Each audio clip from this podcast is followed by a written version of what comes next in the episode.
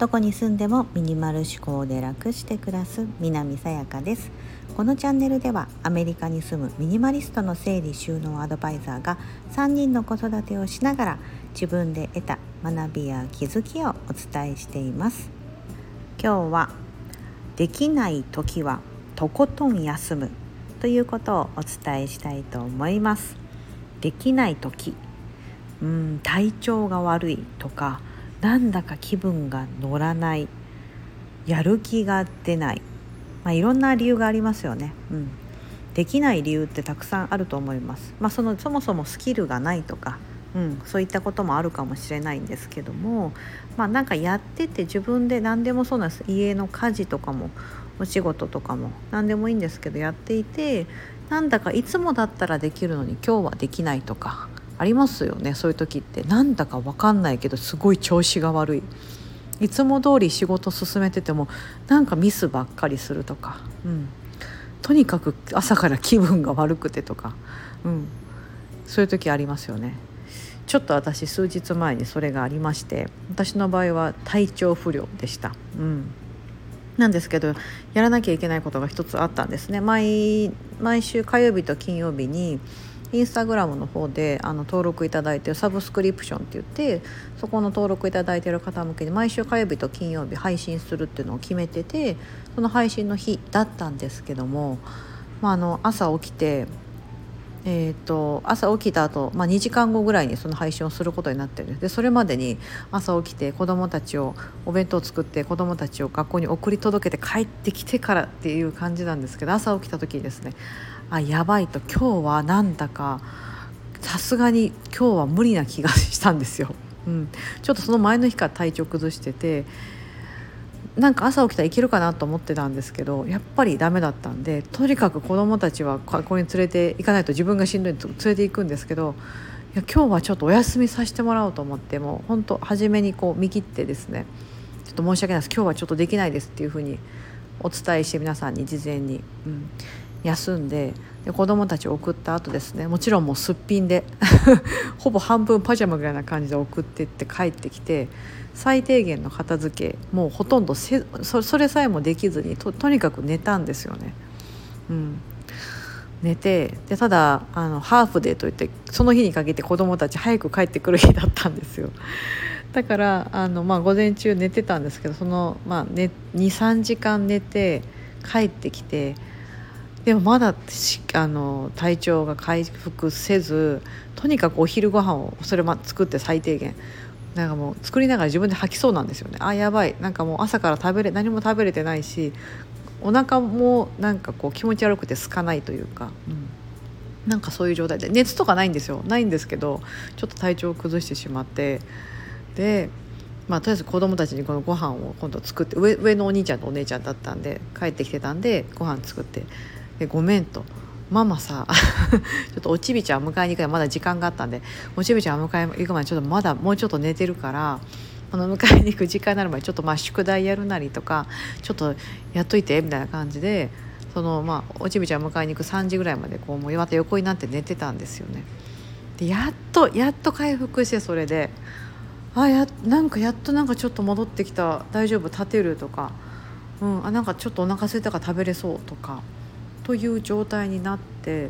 もうとにとにかくいろんなものをシャットダウンしてとことん休んでみたんですよ。いつもだったらですね携帯でこうなんかこうメールをチェックしたりとかお仕事のメッセージチェックしたりとかもそうですし何かこう配信とか投稿とかねしてたりとかするんですけどもそれも一切もうストップ。やらないって決めて、うん、もう見ない。もう携帯もなんか見れないぐらいしんどかったんですよね。でももうとことん休んででそのちょっと原因もわからないし何かこうお薬飲むにもなんかねわからないかったのででまあそういう時に限ってあのホリデーっていうことで病院もやってなかったりとかして。うん、ちょっともうあの自分で自分の力を信じて回復するしかないと思ってまず寝てみたんですよね本当に。なんか寝れそうだったんで、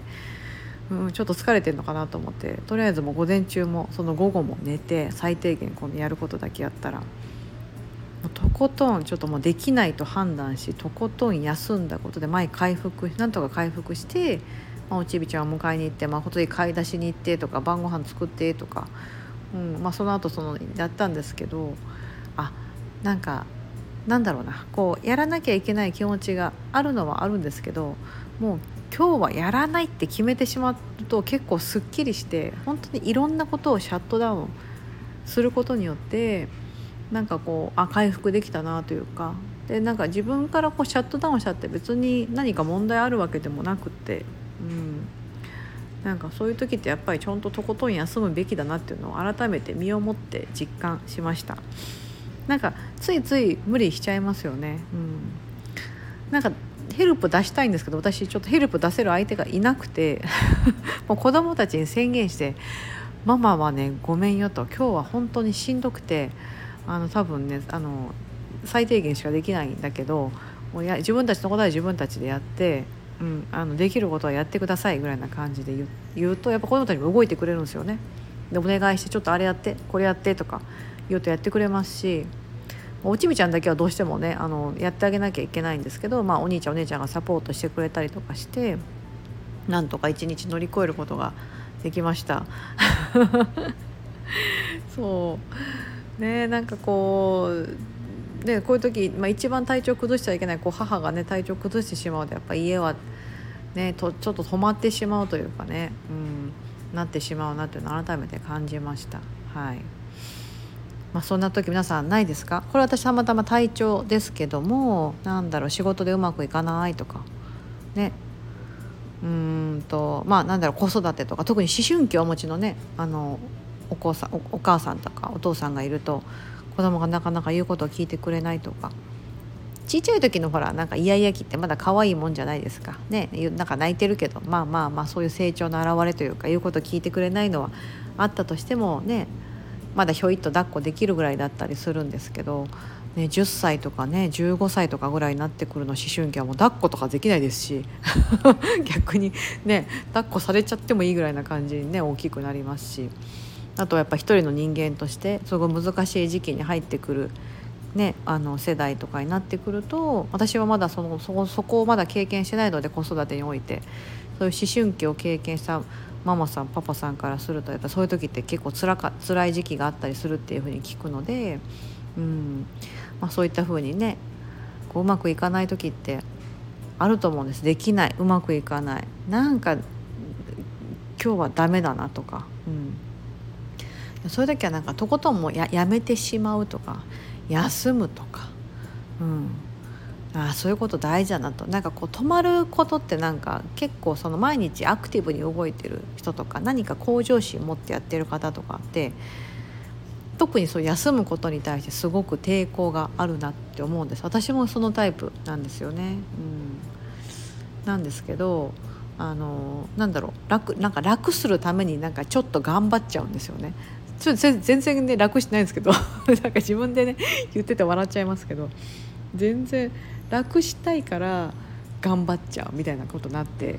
でちょっとその楽したいから頑張っちゃってその頑張っちゃうがちょっと息こえるとそういうふうにねこう自分に跳ね返ってきちゃったりするんですよね。うん、仕事とかも体調とかも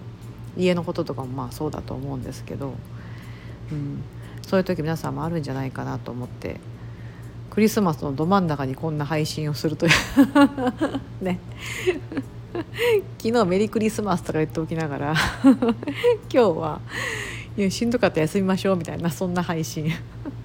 なんだそれみたいな感じですけど。まああえてです。あえて、まあ、なんかクリスマスとかねこう年末年始って何かしら忙しいじゃないですか。